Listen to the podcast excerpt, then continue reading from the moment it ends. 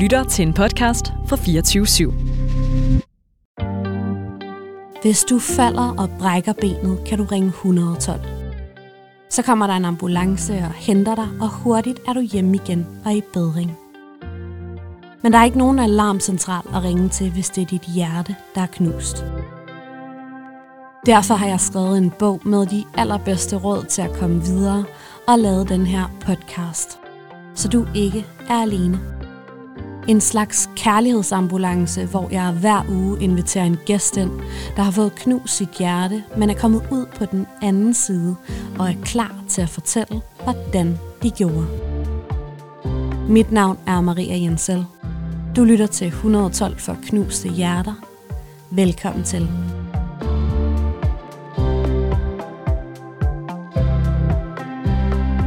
Min gæst i dag er model og DJ, og så har han hovedrollen i sin egen tv-serie på DR, hvor man i to sæsoner har kunne følge ham og hans far, Oliver Bjerrehus. I sæson 1 var min gæst forelsket i sin søde kæreste og drømte om stabilitet og om for evigt.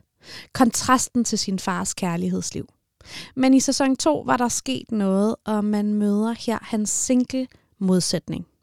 Velkommen til dig, Oscar Bjerrehus. Tusind tak for det. for den fine introduktion. Ja, er det ikke øh, meget rigtigt forklaret? Jo, altså det vil jeg sige. Øhm, der er helt sikkert sket en masse ting for mig, siden jeg var 17 år til jeg nu er 21. Ja. Der er en stor kontrast i det, men jeg tror også, der er en stor udvikling i, fra når du er 17 og til du er 21. Du er stadig på en eller anden måde barn, føler jeg. Jeg føler, jeg har vokset meget igennem de sidste to-tre år Ja. i forhold alt til arbejde og igen kærlighedsliv, og ligesom finde ud af, hvad der virker for mig og hvad der ikke virker. Ja. Altså, jeg er jo virkelig spændt på at høre historien om, hvad der skete fra ja. Sæson 1 Oscar til sæson 2 Oscar. For det er jo her, der er sket et brud. Det er der. Men, men altså, tænker du, når du siger, at du har udviklet dig og blevet øh, mere moden øh, siden da et mere voksent menneske, er det så fordi, at din sådan romantiske idé om den store for evige kærlighed fra man var teenager, at du føler, at den var lidt naiv, eller hvordan? altså, det kunne godt have været lidt naivt, men øhm, jeg tror også, når man kommer ind i hele det der offentlige store mediebilleder og så videre, så tænker man utrolig meget over, hvordan ens udstråling skal være. Så da jeg var yngre, der var det meget sådan, den skal bare være helt fin, og der skal ikke være noget med sådan snavs eller noget på mig. Og det føler jeg egentlig blev sådan på en eller anden måde lidt kedeligt, fordi jeg har også andre sider til mig selv, og øh, jeg synes, det er ærgerligt, hvis du kun skal vise på en eller anden måde sådan en perfekt side. Ja. Der er ikke nogen, der er direkte perfekte. Du kunne ikke helt leve op til det billede, du selv havde skabt omkring dig selv i sæson 1. Nej, det synes jeg nemlig ikke. Den ligger på mig selv jo, fordi det er mig, der har gået ind til det og sagt, det, det var sådan, at det var. Men egentlig ikke, fordi jeg har, har med vilje gjort, at jeg skulle se super fint ud. Det var bare den måde, jeg var på, da jeg var 17. Jeg var en, en dreng, som ikke vidste øhm, så meget om alt det andet, og egentlig bare tænkte på at skulle igennem for eksempel skole. Så jeg tror bare, at der skete en form for ændring, når jeg ligesom blev, da jeg ligesom slap fri fra hele det der totalt strukturerede schema. Ja. Drømmer du stadig om øh, den store kærlighed og finde the one and only? altså, på et eller andet tidspunkt håber jeg selvfølgelig, det sker. Øhm, men lige nu, så er jeg, har jeg det rigtig fedt med ligesom ikke at være bundet til noget. Bare kan være mig selv og være fri i, i det, jeg gør. Oscar, jeg har en tradition for her i programmet at skrive gæstens kærligheds-CV Ja. sammen. Øhm, så vi bare har en idé om, hvem du er som kærlighedsperson. Helt sikkert. Så øh, hvor mange gange har du været forelsket? øhm, jeg tror, første gang, øh, det var måske, der var faktisk var 14, der fik jeg ligesom min første sådan, kæreste. Ja. kæreste. Og det var også din første forelskelse. Altså ja, det vil jeg tro. Men måske mere på den der lidt, jeg skulle til at sige lidt børnet måde, men ikke børnet, men det der med et meget ungt syn på det. Altså Ja. hvor man ikke rigtig ved, hvad det er, men man, man finder ud af, at der er et eller andet, som, som siger ind i ho- ens hoved, at man er tiltrukket. Men jeg tror, min helt min sådan, største, mere voksen forelskelse, kan man sige, det var, da jeg var 16 år, og ligesom kom sammen med min ekskæreste. Ja. Og har du været forelsket siden? Nej, det har jeg ikke. Så to er forelskelser? Tre i alt, fordi der var også, jeg havde også en øhm, kæreste efter min første kæreste, så jeg har haft tre kærester. Tre kærester? Ja. Okay, ja, for det var mit næste spørgsmål, hvor mange kærester du har haft. For man kan jo også godt være forelsket i folk, man aldrig bliver kærester med. Men der har du været heldig nok at blive kærester med alle tre forelskelser. Ja, jeg har sat min mål. Ja. Jeg vil ikke uh, skade mig selv. Nej. Hvor mange gange har øh, du slået op med nogle af de her kærester, og hvor mange gange er du blevet slået op med? Øhm, der har jeg lidt været øhm, den, den onde, kan man sige. Jeg, jeg har slået op med de tre kærester, jeg har været sammen med. Har det været sådan, altså falder det der naturligt eller nemt at slå op? Nej, overhovedet ikke. Men jeg vil sige, altså de to første gange, der var altså igen 14-15 år. Og det var måske lidt ideen om, og det der med at have en kæreste. Men man ved egentlig ikke rigtigt, hvad det vil sige. Så det var den tredje gang, hvor jeg ligesom fandt ud af, det, det, det gør faktisk også fucking ondt. Og det, det, det er ikke sjovt at gøre. Fordi hun var ligesom den rigtige, sådan, største forelskelse, hvis man kan sige det på den måde. Ja. Det er jo øh, den historie, vi skal øh, ja. dykke helt ned i lige om lidt. Men øh, inden da har jeg lige et par spørgsmål til. Så hvor mange gange vil du sige, at du har fået knust dit hjerte? En gang. Og det var, ja, selvforårsaget, ikke? Ja. Ja, fordi at det ligesom gik op for mig noget tid efter, at, oh nej, var det det rigtige, og man blev helt i tvivl om ens valg. Ja. Et knust hjerte. Et knust hjerte. Ja. Ja. Troede du, øh, at du aldrig ville blive glad igen? Ja, ja, ja, ja, det vil, ja. Og var super splittet med en masse tanker. Ja. Er du blevet glad igen? Ja, jeg er glad igen. Det er jeg. Har du en kæreste i dag? Jeg har ikke en kæreste i dag. Det har jeg ikke. Okay, så super single, eller dater du en eller anden, som måske... Der er ikke noget fast dating i mit liv lige nu. Jeg tager det bare lidt, som det kommer. Og jeg er i gang i en masse ting, så vil jeg også bare gerne kunne gøre alt det, uden at være bundet til noget.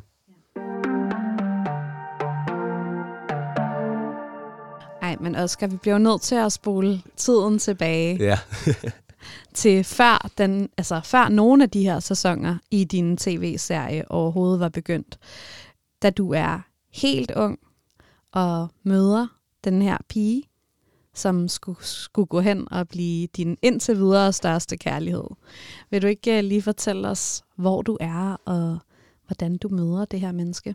Jo, helt sikkert. Øhm, jeg har lige startet på gymnasiet, og jeg var 15 år, og jeg, jeg ligesom ser øh, hende her pigen her, som jeg egentlig synes er super smuk. Og der tænker jeg egentlig, okay, det kommer aldrig til at ske. og jeg havde altså et hår her ned til skuldrene, og altså, jeg synes, det var super fedt på det tidspunkt, når jeg kigger tilbage på det, så er jeg sådan, okay, det, det er måske ikke lige det, der skulle ske. Men så lige pludselig så mødes vi til en sådan lidt form for sådan, så er vi sammen til et eller andet, og har det egentlig super sjovt med hinanden, og bliver på en eller anden måde venner. Og så, så ser vi hinanden til de der gymnasiefester og så videre, og har det egentlig super grineren. Men uden at der er noget romantisk Ikke noget romantisk i det. Det er altså sådan rent venskabeligt. Og det havde det, egentlig, det havde det super fedt med. For det, altså, jeg synes næsten en af de vigtigste ting er også, at man kan ligesom slappe af i hinandens selskab, og have det også lidt venskabeligt. Ja.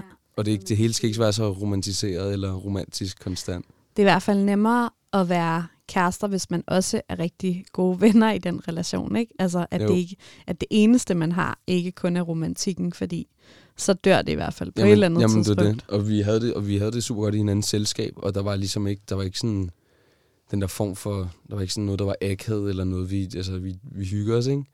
Men var du vild med hende allerede der, eller synes du bare, hun var flot og så en god ven? Jamen, jeg, altså, jeg, synes, hun var, jeg synes, hun var spændende, og selvfølgelig flot, men jeg, jeg tænkte ikke, at det skulle være overhovedet det der en form for kæreste ting lige der. Jeg tror, der gik, der gik en smule tid, da vi var inde i venskab, og sådan, okay, hun er faktisk, hun er faktisk rigtig sød ja. og rigtig sjov. Og jeg slapper af, når jeg ligesom er sammen med hende. Var du bange for, at du var ved at sådan blive friendzonet for altid, jo længere tid I var venner, og jo flere følelser, der kom? Det, det er et godt spørgsmål. Det kan da godt være, at jeg var det egentlig. Fordi jeg kan så huske, at øhm, øhm, så var der en aften, hvor hun sov hos mig. Og så kan jeg huske, at jeg bare ligesom gik ind for sådan et kys. Og så skete det ligesom der. Og så begyndte vi egentlig sådan at ses. Og så ved jeg ikke, hvor lang tid der går, om der går en, en måneds tid, eller et eller andet. Og så kommer vi faktisk sammen. Er det dig, der spørger hende, eller hvordan bliver I ligesom kærester? Øhm, jeg ligger og er halsover, og jeg, jeg snakker super meget i søvne og sådan nogle ting. Og øh, det, det, ja, det har et helt crazy søvnliv, men det er noget andet. men vi, jeg ligger sådan og halsover, og øh, min ekskæreste der, hun vågner op, og så tror jeg, hun, hun tror, jeg sådan er vågen. Og så spørger hun sådan, når man, altså, hvad, hvad, hvad er det egentlig, vi er i det her forhold? Og så er jeg bare helt stille. Og så har hun bare tænkt, nå, okay, det var ikke, det var ikke her, jeg skulle Det spørge. vil han bare ignorere. Ja, og så tror jeg, jeg vågner op senere, og så hun sådan, Nå, men altså, hvad, hvad, kan du huske, hvad jeg spurgte? Så var sådan, hvad snakker du om? Så var hun sådan, Nå, men altså, jeg spurgte dig, og så, så svarede hun mig selv, jeg ligger og sovet jo. så hun har bare troet, at, at jeg bare altså, har totalt øh, rejected den der idé om, at vi overhovedet skulle være kærester, fordi jeg bare lå og sov igennem det. Så da hun spurgte der, så var jeg sådan, altså, jeg vil sige, at vi er kærester. Så og det var sådan ligesom der, den så kom igennem, ikke? Ja. Men øh, der, var, der var lige sådan en først, hvor hun troede, okay, nu har hun fucket op. Ej, hvor er Øhm, det sødt. Ja, Så hun ligget og været helt bange og Jamen, jeg tror, når- ja. er akavet. Ja, fordi jeg tror, jeg har haft en, en form for sådan lidt samtale med hende inden. Hun var sådan, Oscar, eller et eller andet, så sådan, øh, har sagt et eller andet. og så hun så spurgt mig der, og det har bare ikke været det rigtige tidspunkt. Det må man sige. Det var et dårligt tidspunkt. Ja. Hvornår bliver du sådan rigtig forelsket i hende? Efter vi ligesom har haft sådan, et, sådan det første kysagtige. Ja. Og der kan jeg godt mærke, det er sådan, der får man lidt sommerfuld i maven, når man skal se, så altså... Men jeg har aldrig været nervøs i ens selskab, eller noget i den stil. Så jeg tror egentlig, da, da jeg kunne mærke, at jeg kunne slappe fuldstændig af i det, og bare være mig selv og sådan noget, det, der gik det også op for mig. Det er sjovt, du siger det, fordi der er jo mange, der forbinder forelskelse med sådan en sindssyg følelse, ikke? Altså, hvor man netop føler sig helt utryg og virkelig bange for, hvornår kommer den næste besked, og bliver der svaret på det her, og hvad kan jeg regne med, og hvad er vi, og hvornår skal vi... Altså, sådan en usikkerhedsfølelse, øh, følelse, hvor alt i ens krop er sådan i opbrud på en eller anden måde, fordi man har det fuldstændig bims. Og der, øh, og der tænker jeg, at, at dit eksempel er jo sådan meget fint billede på, at forelskelse også kan være den der enorme tryghed i, at det bare er sådan, det er bare nemt, det føles bare rigtigt. Det var som om, at det ligesom udspillede sig så naturligt. Og, så der, vi, der kom aldrig de der, de, ligesom de eksempler, du lige nævnte med, at okay, hvornår er den næste tekstbesked, og skal jeg svare på det her, hvordan skal jeg svare på det? Altså fordi, at vi også ligesom havde haft øhm, den der tid inden, hvor vi egentlig har fundet ud af, at vi også altså, sagtens kunne fungere som venner. Hvad var det, du synes var så fascinerende og dejligt ved hende? Hele hendes måde sådan at være på, og at, øhm, at hun accepterede øhm, meget mit liv, også fordi, at jeg kommer fra en, på en måde lidt speciel familie. Men hun havde en, en, en kæmpe forståelse for, ja, for hvordan, hvordan jeg levede, og hvordan jeg havde det, når jeg var hjemme, og, og jeg også kunne slappe af, fordi det tror jeg, det var det, der betød allermest for mig. At jeg ikke skulle putte en eller anden form for facade på, bare fordi jeg var sammen med hende, eller et eller andet i den stil. Så havde jeg det også på samme måde altså med hende. Der var ikke alle mulige ting, vi skulle leve op til. Altså, du kunne være dig selv og slappe af. Så bliver I kærester. Ja. Og øh, hvor lang tid er det egentlig, I er kærester i alt? Altså, vi er kærester fra 1. G til 3. slut 3. G, faktisk. Okay, så sådan næsten tre år. Ja, næsten tre år, ja. Ja. Har du sådan en romantisk idé på det her tidspunkt om, at nu har du fundet kvinden i dit liv, og det er hende, du skal have børn med på et eller andet tidspunkt, og måske giftes med, eller hvordan sådan drømmer du om fremtiden på det her tidspunkt? Altså helt sikkert, der var ikke, der var ikke nogen tanker om, at det her det ville slutte anytime. Fordi det nemlig egentlig, det, altså det, det gik så godt. Ja. Hvordan øh, var det så at være kærester? Hvordan var jeres forhold, hvis du skal sådan prøve at beskrive? Det var på en eller anden måde, så var det også super venskabeligt. Altså, altså det var ligesom også at være sammen med, med en ven, på en eller anden måde, ikke? Ja. Øhm, eller en veninde.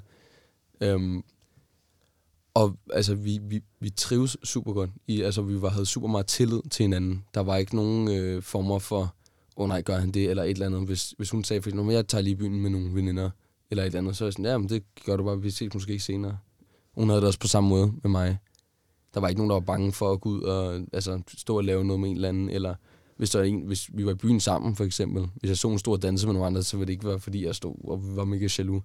Fordi vi ligesom vidste, at vi havde den der tillid til hinanden. Ja. Og der var ikke noget, hvad kan man sige, noget sketchy. Meget sådan moden relation af teenager at være.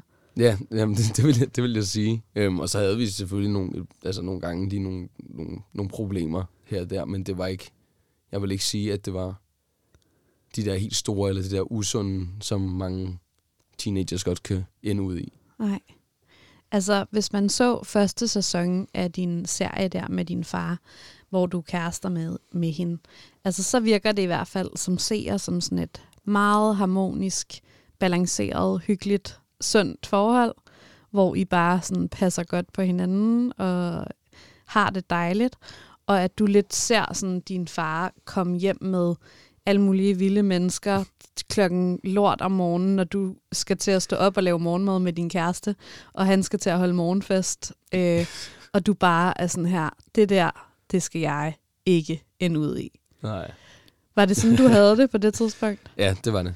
Det var virkelig, altså, der var en meget, øh, hvad kan man sige, en dreng, som virkelig prøvede at komme ind i noget organiseret ting, fordi jeg tror, jeg havde brug for det også i takt med, at jeg gik i gymnasiet, og det ville jeg virkelig gerne øhm, komme igennem. Så jeg har brug for lidt mere stabilitet, Ja. og det, og det følte jeg også, hun gav mig super meget faktisk. Det var sådan, jeg havde det på det tidspunkt i livet, og der passede det super godt ind. Det hele gav ligesom bare mening, ikke? Jo. Hun var der også altid, hun kunne godt se, hvordan det var. Altså hun accepterede jo ligesom også, at det, det var også en del af mit liv, for eksempel. Øh, at mine forældre også er lidt vilde. Øhm, og hun oplevede det jo ligesom selv, fordi vi var så meget sammen. Og hun havde ligesom en forståelse for det, som jeg ikke, som jeg ikke tror, alle andre vil have. ja. Og det betød super meget for mig. I gennemsnit skal vi igennem tre store heartbreaks, før vi fylder 30 år. Og selvom der nogle gange er en tendens til at bagatellisere kærestesorg, så er du i din fulde ret til at tage din sorg alvorligt. Det er nemlig på mange måder samme sorg, som vi mærker i vores krop, både fysisk og psykisk under kærestesorg, som hvis nogen vi elsker dør. Men det lyder jo rigtig godt alt sammen. og vi sidder jo her og laver en hjertesovs-podcast. Ja, Så øh, det giver ikke mening. der er en, øh, der er ligesom en, en øh, indbygget spoiler, som hedder, Ja. at det her forhold det går i stykker på et tidspunkt. ja.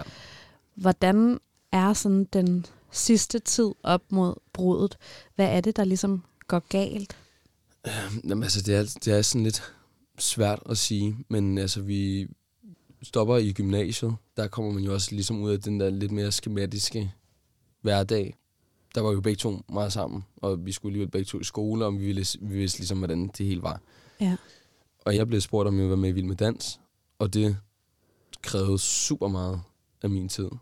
Og så lige pludselig, så var der bare ikke lige så meget sådan, overskud og tid til det hele. Jeg var meget usikker på, min, hvornår jeg kunne ligesom, øh, være sammen, og lige pludselig så tror jeg bare, vi kom ind i en, i en helt anden sådan form for rutine, Ja. som, som på en eller anden måde bare ikke, der ikke virkede. Og det, det er ret svært at forklare, men der var bare sådan en form for følelse af, at vi ikke rigtig sådan kunne connecte på samme måde mere. Og vi kunne ikke være sådan sammen, som vi, altså, som vi plejede at være. Og det var, ikke, der, altså, det var sådan, som vi ikke rigtig havde noget sådan at tale om. Og det var super underligt, og øh, jeg tror for os begge to sådan rigtig ubehageligt. Fordi at man heller ikke rigtig vidste, hvad det var, der ligesom forårsagede det. Altså den der organiserede hverdag, som du havde efterstræbt så meget i så mange år, og haft så meget brug for, den blev ligesom revet lidt væk under dig efter gymnasiet. Ja, og det følte jeg på en eller anden måde. Og jeg begyndte også at arbejde super meget, og, der var, og så nogle gange så fik jeg bare heller ikke tid til for eksempel at komme over, øhm, efter jeg var været færdig med øh, træning og alt det der, fordi at jeg var super bumpet, og så, så tror jeg på en eller anden måde, altså så kunne hun godt forstå det, men på samme tid synes hun også, det var super ærgerligt, fordi at man vidste heller ikke ligesom, hvad, hvornår, ja, altså der kunne ske sådan nogle ændringer lige pludselig i hele det her forløb, ikke? Øhm, og jeg tror bare, det blev rigtig frustrerende, også over for hende, men også for mig, fordi jeg, sy- jeg synes også, det var super tavligt, at jeg, jeg heller ikke kunne være der på samme måde. Og så i den der periode, så bygger der sig bare sådan en form for sådan følelse af, at på en eller anden måde, det er ikke rigtigt, det går længere. Den fik jeg i hvert fald. Ja. Øhm, og det er super svært at beskrive på en eller anden måde, fordi at det er sådan en følelse af, sådan, at det, der ikke rigtig er noget mere. Og vi har talt om det, vi kunne godt begge to lidt mærke det, at det ikke er det samme. Altså var det sådan selve følelserne for hinanden, der havde ændret sig, eller var det bare omgivelserne? Jeg vil sige også, at det var følelserne for hinanden. Og jeg ved, at det var helt sikkert mig, den, den lå mest på. For det var også ligesom mig, der tog skridt af at, at stoppe forholdet. Men der går lige sådan de der to uger, hvor at vi godt kan mærke, at der er, der er en eller anden form for ændring ja. i det her. Har I sådan nogle samtaler om det, hvor I prøver sådan at finde hinanden igen og være sådan, hvad sker der, hvad kan vi gøre? Vi har haft samtaler om det, og der var det ikke på talefod, sådan, og hvad kan man sige, stoppe forholdet. Og jeg kan huske, da jeg ligesom beslutter mig for, okay, jeg kan ikke, jeg kan ikke gå rundt og lade som om, at jeg stadig er forelsket. Det synes jeg egentlig er super tavligt, hvis hun skal sidde og tro, at det her, det kan godt blive til noget. Så jeg tager ligesom valget om, okay, vi mødes hjemme hos dig, og så synes jeg lige, vi skal snakke om nogle ting. Havde du dårlig samvittighed på det her tidspunkt? Altså, sådan, altså var det sådan lidt som om, at det var dig, der var en dårlig kæreste, eller var I bare blevet dårlige kærester for hinanden? Det ville godt selvfølgelig tage den over på mig, fordi det var, det var ligesom mig, der, der stoppede. Jeg tror måske godt, at hun ville have givet det en chance mere og kæmpe lidt mere for det.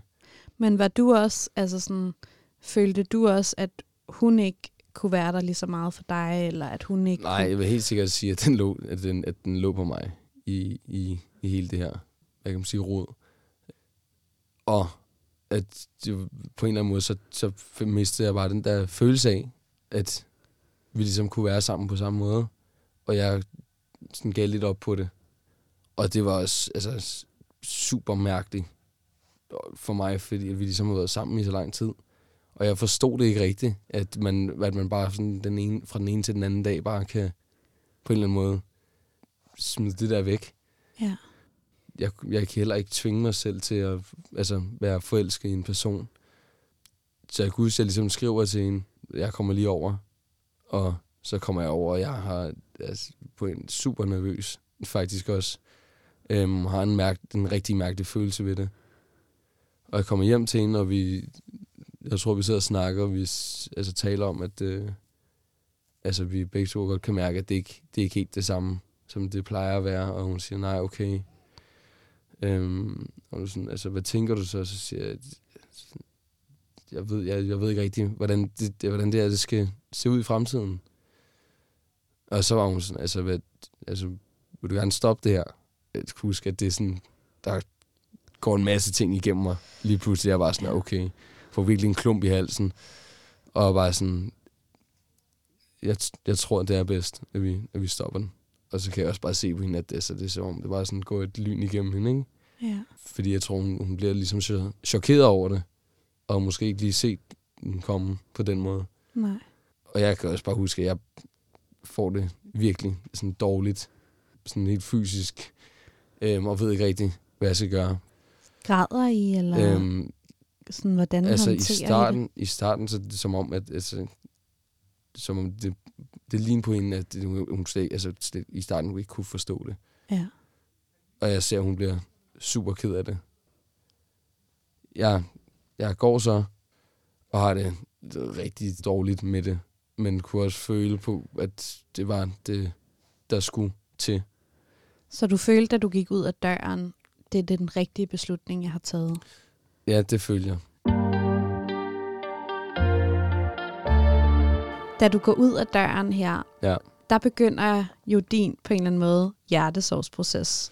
Ja. Altså, øhm, og så kan det godt være, at du ikke er så ked af det lige der, Nej. men, men din proces fra at have været kærester til at blive single og skulle vende sig til det, begynder i hvert fald der, ikke? Jo.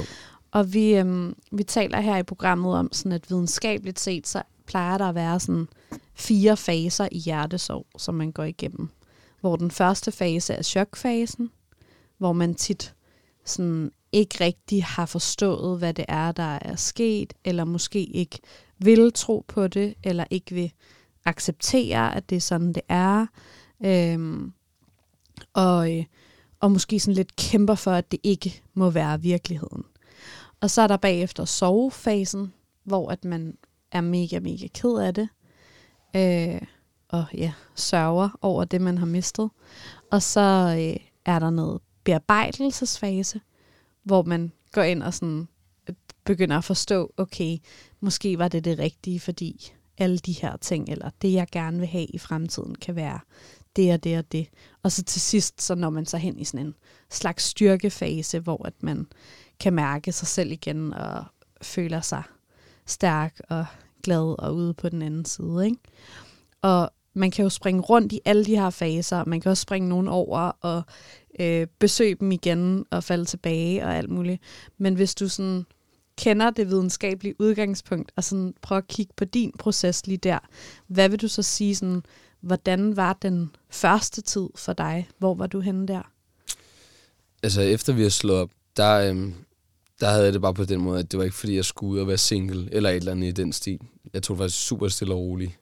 Øhm, skulle også lige bearbejde, at, at nu var vi ikke sammen længere. Øhm, og egentlig, det var, jeg, jeg, jeg prøvede egentlig bare sådan at finde mest tid til mig selv, og ligesom finde ud af, hvad jeg gerne ville. Ja. Øhm. Så det var ikke sådan noget med at tage ud og drikke dig fuld og være sammen med alle mulige, eller? Det var ikke, i hvert fald ikke den første tanke Nej. overhovedet. Jeg, der gik lige noget tid, før jeg ligesom begyndte sådan at tage ud og være på den måde, vil ja. jeg sige.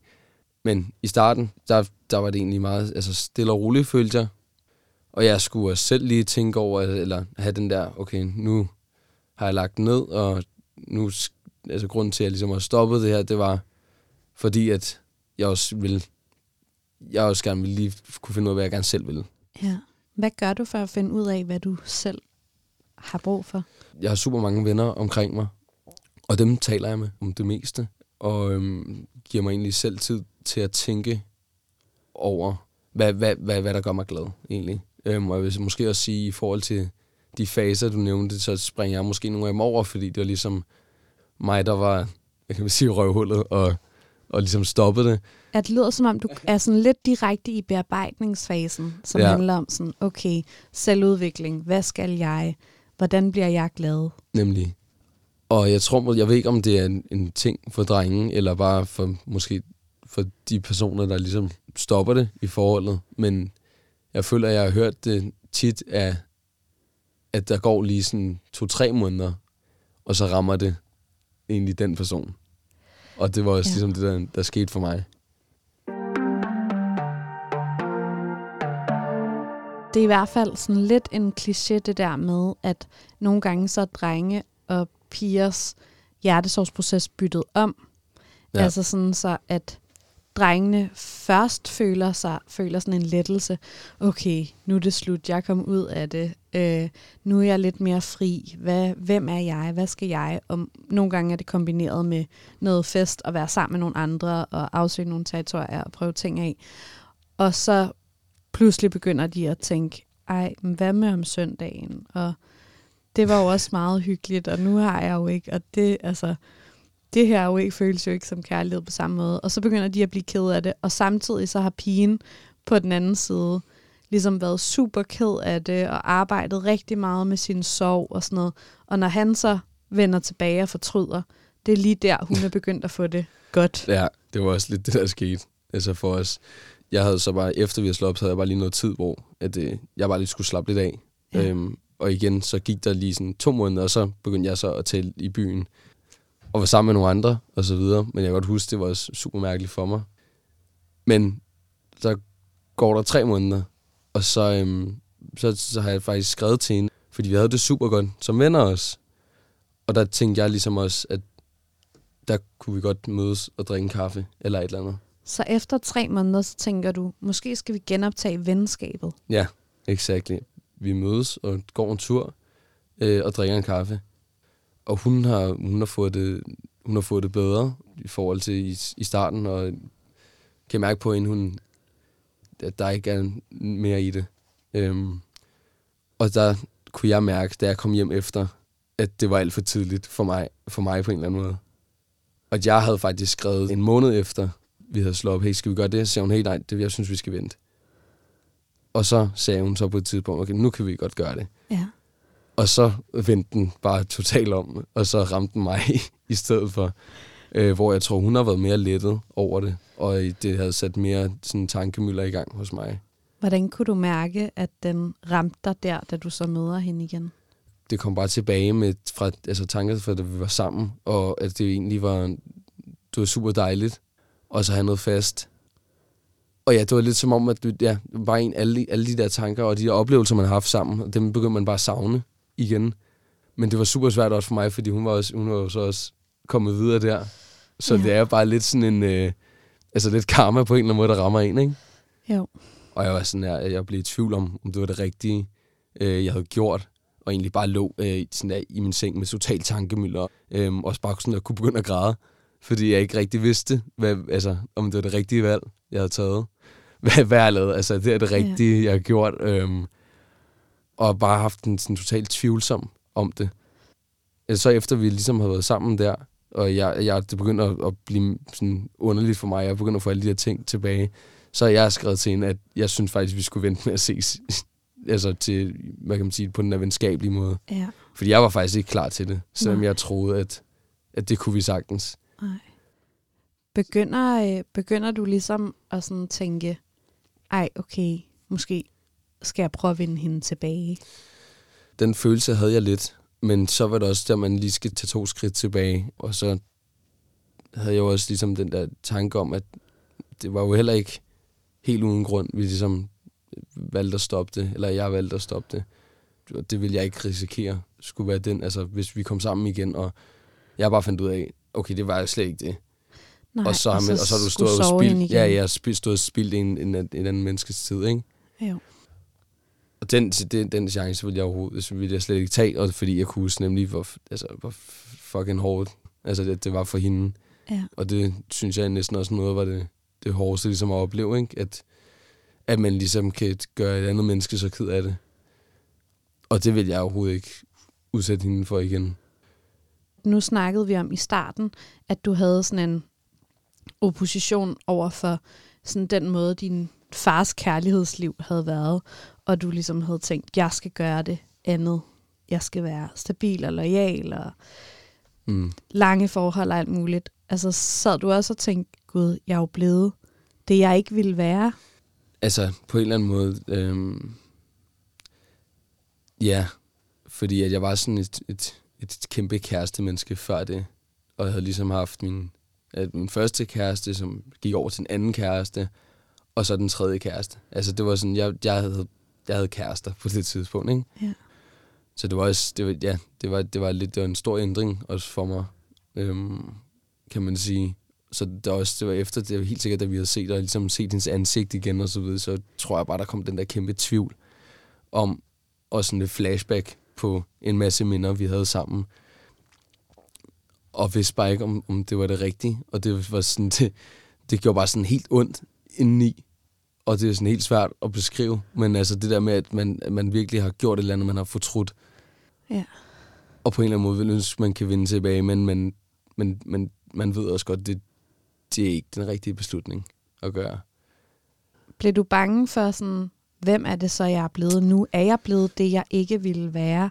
En, der ikke kan blive i noget, en, der er flyvsk. Øh, alle de der ting, som du så i din far, som du var bange for og ikke havde lyst til at være. Øhm, jeg vil sige, han havde et meget turbulent kærlighedsforhold, hvor, hvor at jeg på det tidspunkt heller ville have noget mere struktureret noget organiseret. Men jeg ved ikke, om jeg var direkte bange for, at det var det, jeg var blevet til, fordi jeg egentlig altid har haft en, en form for hvile i mig selv. Jeg tror, det var mere det der frygten for at have taget den forkerte beslutning. Ja. Sådan om hende specifikt. Ja, nemlig. Mere end det var sådan en generel livsstilsændring. Ja, nemlig. Ja, og det var ligesom det, der sad super meget i mig, om, om, ja, om jeg kunne se, altså om jeg kunne se på hende igen, fordi at hvis jeg slet ikke kunne være sammen med hende, øh, uden at, hvad kan man sige, bryde helt sammen, eller noget i den stil, ikke? Og det føles bare som om, at, at igen, jeg bare, jeg havde dummet mig virkelig meget. Og det, og det, der, sådan, det er svært at sætte ord på, fordi det er sådan, det er sådan en følelse, du ikke rigtig kan, du, kan, du ikke kan styre. Øhm, og ja, jeg kunne bare huske, den gik meget, den gik meget i hovedet på mig, og sådan, og sådan i maven. Hvordan øh, kommer du så ægte videre? Altså, hvad er det, der gør, at den følelse forsvinder? Øhm, altså, jeg tror virkelig, at det var det, var det med at virkelig give mig selv noget, noget tid. Sådan virkelig bearbejde. Okay, hvad, du kan ikke gå rundt og være skide ked af det frustreret hele tiden. Du er også nødt til at pikke dig selv op og komme i gang med noget. Og jeg har altid haft sådan en ting, at, at jeg, vil, jeg vil gerne kunne fremstå meget god for mig selv, og ikke gå rundt og have det dårligt, fordi det synes jeg er lidt, øh, det, det er lidt spild af tid. Så jeg tog en konkret beslutning om, okay, nu tager du dig sammen, du får, du får gjort nogle ting, du er sammen med dine venner, øh, være, være aktiv, være øh, beskæftiget med ting, øh, og ikke sidde med en masse tanker for dig selv. Og det virkede sådan utrolig meget for mig. Ja. Mænd bliver mere påvirket af problemer i parforholdet, end kvinder gør. De lider simpelthen mere under konflikter og under dårlig stemning. Til gengæld så lider kvinderne mere fra det øjeblik, man rent faktisk går fra hinanden. For kvinderne påvirker det dem mest, hvorvidt de er i et forhold eller ej. Det lyder lidt som en kæmpe generalisering, men det er ikke desto mindre, hvad et amerikansk studie med 1000 ugifte mænd og kvinder mellem 18 og 23 år viste. Så, så da jeg følte var sådan, okay, nu tror jeg, at jeg ligesom er klar til det, så var jeg sådan, hey, okay, skal vi, skal vi tage en kaffe igen? Og så mødtes vi så, og jeg kan godt huske, at jeg var sådan lidt i starten, okay, det er første gang efter... Ja. Nu skal det slå, stå sin prøve, ja, om det har virket. Om, ja, alt din... Exakt, om, om, om, det, om jeg egentlig var kommet videre, eller om det ja. var noget, jeg havde sagt til mig selv. Ja. Og så er vi så sammen der, og jeg har godt mærket det i starten, men super hurtigt, så falder vi bare ind i sådan en naturlig rytme. Og så var det jo, altså, så var det jo ligesom, da vi var sammen, bare uden hele den der kæreste-relation. Ja. Og så kom der bare sådan en naturligt flow ud af det, hvor jeg kunne mærke, okay, det var faktisk fedt, og jeg har ikke alle mulige følelser i klemme lige nu, og jeg sidder ikke tilbage med, ej jo nej, hvad med det, og hvad med dit, og hvad med dat. Så det var super, det var sådan en kæmpe altså, forløsning på en eller anden måde. Ja. Øh, og så finde ud af, at det kan vi godt finde ud af. Fordi vi er, jeg tror begge to, vi har haft det super ærgerligt med at have den der den der tanke om, at vi ikke, vi ikke vil have en relation til hinanden længere. Og så var det bare fedt at finde ud af, at vi faktisk sagtens kunne være venner. Og så har vi faktisk siden der haft et, altså har stadig et stabilt forhold til hinanden, og øh, er rigtig gode venner. Så nu har I bare et 100% venskabeligt venskab ja, ja, det har vi. i dag. Ja, og det, og det tror jeg også lidt kunne vende tilbage på. Øhm, ligesom da vi startede med at ses, der var vi jo egentlig bare venner. Og der var ikke noget andet i det. Så det, og det, så det fandt vi bare ud af, at det kunne vi sagtens finde ud af. Og det var på en eller anden måde super rart. Og så vide, at, at man ligesom stadig har hinanden i ens liv. Ja. Fordi vi stadig har en ærlighed over for hinanden. Og det synes jeg egentlig er super rart. Snakker I om sådan, at måske på et eller andet tidspunkt i jeres liv, så bliver I kærester igen? den, den, nej, den snakker vi ikke haft. Hun, hun har selv en kæreste nu og sådan noget. Så der er ikke noget der det er udelukkende bare, altså, hvad kan man sige, et ven, venskabeligt forhold. Ja. Hvis man sidder og lytter med og har den der drøm om at blive venner med sin ekskæreste, men synes, det er lidt svært, hvad sådan, vil du sige, man, man do's and don'ts i, uh, i det projekt? Altså, jeg, jeg vil også sige, det er, det er også meget, altså, det er, det er ikke alle, der virkelig kan finde ud af det der. Det er meget specielt, fordi det, det er altid sådan en sådan ting, man vil ønske, man kunne gøre. Altså, det har jeg hørt fra andre sådan ting, man ville ønske, man kunne gøre, men folk bare slet ikke kan finde ud af, finde ud af det, fordi at de kan adskille ligesom, følelser fra ja, sådan den der venskabelighed. Og det tror jeg, at den der, det tror jeg faktisk er en meget vigtig ting at kunne gøre, hvis du virkelig ønsker at være ven øh, med din ekskæreste. Så skal du virkelig have den der følelse af, at I kan være venner, og ikke bare prøve på at gøre det, fordi at du måske prøver at komme tættere på, og så en dag kan I komme sammen igen. Altså det handler vel meget om så, at de følelser virkelig skal være helt ja. forsvundet. Og hun, ja, ja, det kan man Fra sige. Fra begge parters side. Det vil jeg sige. Og så også bare igen bare kunne være oprigtig, og ikke prøve at plante nogle tanker om, at når de gør vi, fordi at vi bare altså sådan, fordi vi, pr- vi prøver ligesom at kunne være venner eller et eller andet i den stil, fordi så kan det godt være, at den rammer en selv på et eller andet tidspunkt. Men virkelig gør det, hvis der ikke er nogen bagtanker i det, og at det er bare, at man sagtens kan se det som noget venskabeligt. Øhm, og der har jeg super mange, øh, også mine venner, som også tænker, okay, det, det er så vildt nok, I, I, ja. I kan holde den på den måde. Og ja, og det, det, jeg ved ikke, hvordan man skal beskrive det, men det er igen den der, at vi altid har haft, hvad kan man sige, en tillid til hinanden. Så vi ved begge to godt, der ikke er nogen, nogen bagtanker i det, eller noget i den stil. Ja. Men ja, det er, det er også ret vildt, fordi jeg kender ikke rigtig så mange af mine, mine andre venner, som øh, også skal gøre det. Nej, som er lykkedes med det. Oscar, øh, hvad er dit allerbedste råd til alle dem, der lytter med lige nu, som sidder og har et knust hjerte i det her øjeblik? Altså, jeg vil sige, find ud af, hvad du gerne vil. Og man skal selvfølgelig også have lov til ligesom at gå igennem de der de dårlige tanker. De vil altid være der. Det er ikke fordi, jeg siger, at man bare skal skyde dem væk. Men man skal heller ikke sætte sig fast i dem. Man skal lige bearbejde dem, og så må man lige pikke sig selv op og være sådan, okay, det kan ikke være rigtigt, du skal gå rundt og være ked af det og deprimeret konstant. Lav nogle ting. Hold dig i gang. Det får en på andre tanker. Øhm, og så vær god ved en selv. Oscar, har du mod på at kaste dig ud i, øh, jeg har aldrig lejen, men med hjertesorg spørgsmål? Ja, det kan jeg godt. og du har jo ikke haft så meget hjertesorg i dit liv. Kun øh, sådan reelt denne her ene gang, hvor du føler, at dit hjerte blev knust. Ja. Så øh, vi må se, hvor meget sådan erfaring du har at trække på i de ja, her man spørgsmål. kan sige, det er lidt, det er lidt en, en modsat historie måske, end de ja. end andre gæster har været inde med. Ja, men jo samtidig også et bevis på det der med, at man kan fortryde helt vildt og øh, være meget i tvivl, også selvom det er en selv, der går, ikke? 100 procent. Oscar, jeg har aldrig løjet for ikke at miste en kæreste.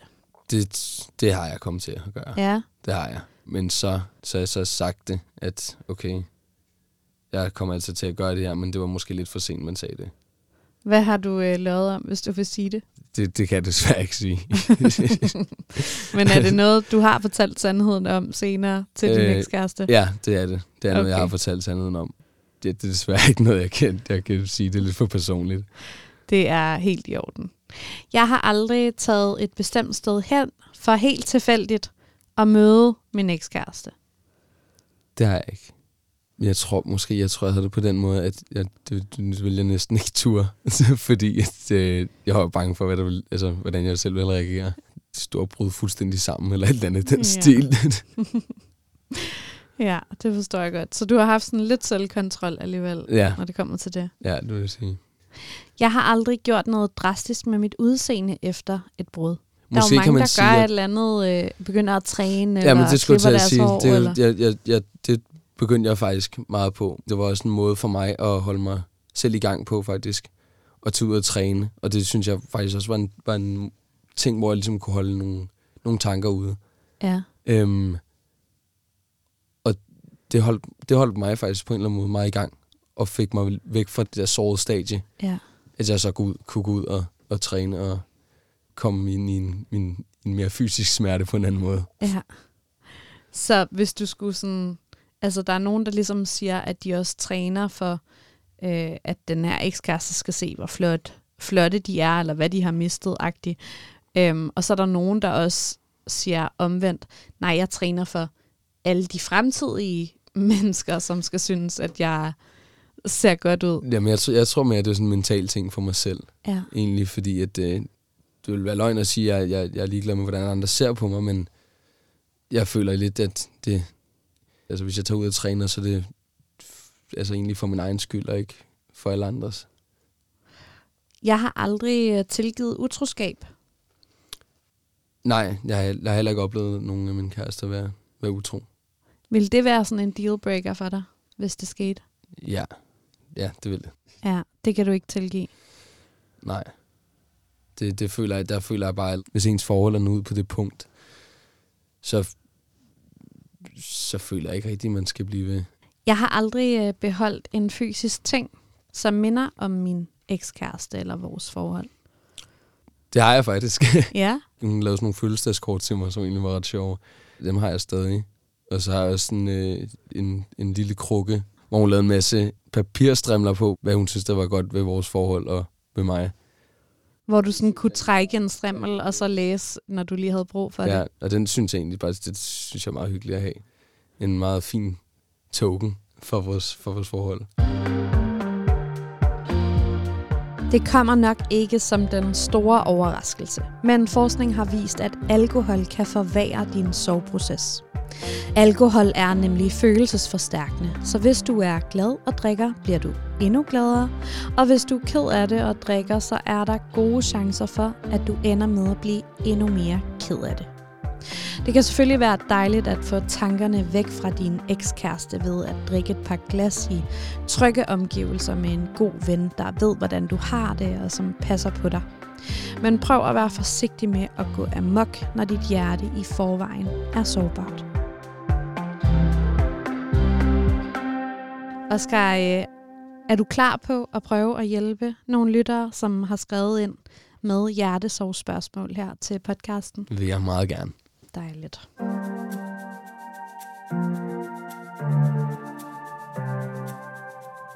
Mit spørgsmål er, hvordan man lige skal tyde savnet af en ny ekskæreste.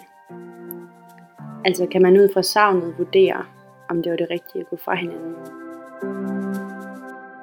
Ja, altså spørgsmålet går jo lidt på det der med, hvor meget skal man stole på sit savn, efter et, et forhold er slut. Kan man stole på, at hvis man savner den anden rigtig meget, så var det måske fordi, det var det forkerte. Ja, Hvad, hvad tænker du, og når der, du hører der, det her føler spørgsmål? jeg, der føler jeg, at det kan jeg egentlig godt relatere ret meget til. ja, Øhm, altså at være i tvivl om det. Ja, men jeg synes også virkelig, man skal, altså man skal decifrere fra, øh, at det, altså savner jeg, fordi at nu er der gået noget tid, øhm, og du ligesom har den her følelse af, at, at, i, at, at, hun, at hun ikke ligesom er, er din mere, hvis man kan sige det på den måde, ikke? Øhm, eller savner du hende oprigtigt, fordi at du tror, at det kan, I kan blive til noget igen. Og der tror jeg, det er super vigtigt lige at sådan tage to skridt tilbage, og lige virkelig tænke over det. Ja, altså prøve sådan at bryde det her savn op i sådan, hvorfor er det, jeg savner? Hvad er det, jeg savner? Altså savner jeg bare at have en kæreste? Savner jeg ikke at være alene om søndagen? Mm. Savner jeg at have en med til familiemiddag? Eller Ja, savner jamen, jeg det, denne her person? Ja, det, det føler jeg er, er vigtigt, fordi at man kan meget hurtigt, hvad kan man sige, springe til en masse konklusioner. Og så hvis du lige pludselig står og I kommer sammen igen, og du bare vender de helt, eller sådan, direkte tilbage til den der følelse af, okay, måske det var faktisk ikke rigtigt. Ja. Så er den bare super ærgerlig at gå igennem igen. Ja. Altså jeg vil sige, jeg, jeg tror også, min erfaring har i hvert fald vist mig, at det der savn kan jeg ikke stole på som et pejlemærke for, mm. om det var rigtigt eller forkert at gå fra hinanden. Nej, Øhm, fordi jeg har haft mange øh, forhold, hvor at, at jeg har savnet dem helt sindssygt meget i lang tid, og følt, at det eneste, min krop ville, var at være fysisk tæt på dem, og kramme dem, og kysse dem, og være i nærheden af dem. Øhm, og hvor at jeg nu i dag sagtens kan se, at det var det helt rigtige, at vi ikke skulle være sammen. Ja. Også selvom jeg savnede dem så meget. Og jeg har også prøvet en gang, hvor jeg lyttede til det savn, og efter en måned eller sådan noget, bukkede under, og gik tilbage til min ekskæreste. Og så gik der et par uger, og så gik jeg igen. Altså, ja, er øhm, exactly. fordi jeg ikke kunne, altså, fordi alt, alt jeg var gået fra, altså alle grundene var de samme. Det kommer op igen, ja. Ja, og der var jo ikke noget, der havde ændret sig på den måde.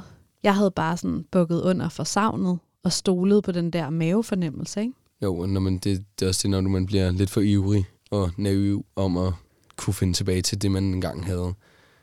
Der er det der, man, man skal tænke sig om. Er det, hvad, hvad du går tilbage til? Går du tilbage til det, I lige er gået fra, eller går du tilbage til en eller anden drøm om at kunne have det samme, som I engang havde? Ja, præcis.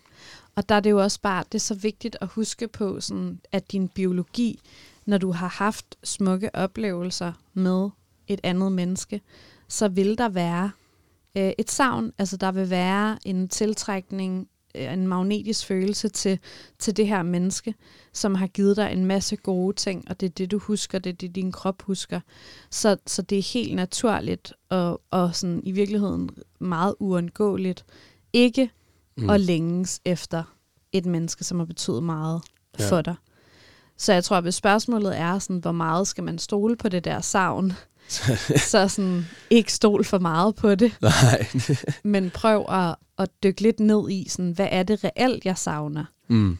Og så se, selvfølgelig, hvis du går et år efter brudet, og stadig er sådan her, det er virkelig det her menneske. Altså, det var en fejl, vi gik fra hinanden, og jeg har fundet løsningen til, hvordan vi kan få det ja. virkelig gode forhold. det er bare det her, der skal ændre sig. Så helt sikkert, så skal man jo så skal altså, man prøve igen. Ja. Prøve igen, men, men jeg tror, at det, det er farligt i hvert fald at lytte til savnet som eneste faktor ja. for, øh, om noget er rigtigt eller forkert. 100 procent, der er meget enig. Mit spørgsmål er, hvordan jeg glemmer ham, der har knust mit hjerte, når han i kraft af sin position arbejdsmæssigt er eksponeret over alt og hele tiden i lokalsamfundet.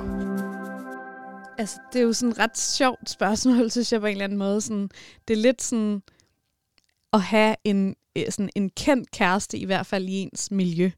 En kæreste, som man bare ikke kan, eller en ekskæreste, som man bare ikke kan undgå. Ja, det synes øh, jeg, det er næsten, det skulle, det skulle næsten lidt være mig på en eller anden måde på det tidspunkt, tror jeg. Hvordan det? Jeg var så ham, der blev set på det tidspunkt meget.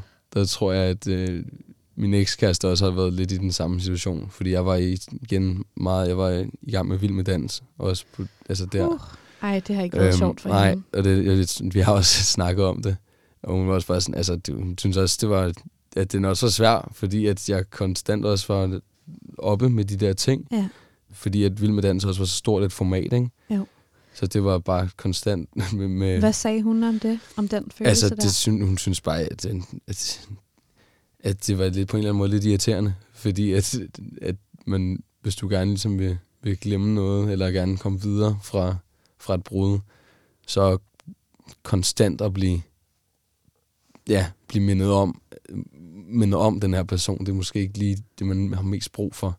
Nej det er jo benhårdt, altså, fordi man tænker jo på personen alligevel hele tiden. Ja, og der kunne jeg sagtens sætte mig ind i, og det der, ja, at det, vil ikke, det, det er ikke specielt fedt. Og især når det er i lokalmiljøet, og, og hvad kan man sige, også eksponeret på det ved ikke, de forskellige steder sociale medier, så er det svært at undgå, jo mindre man bare totalt isolerer sig selv, og det er måske heller ikke det fedeste.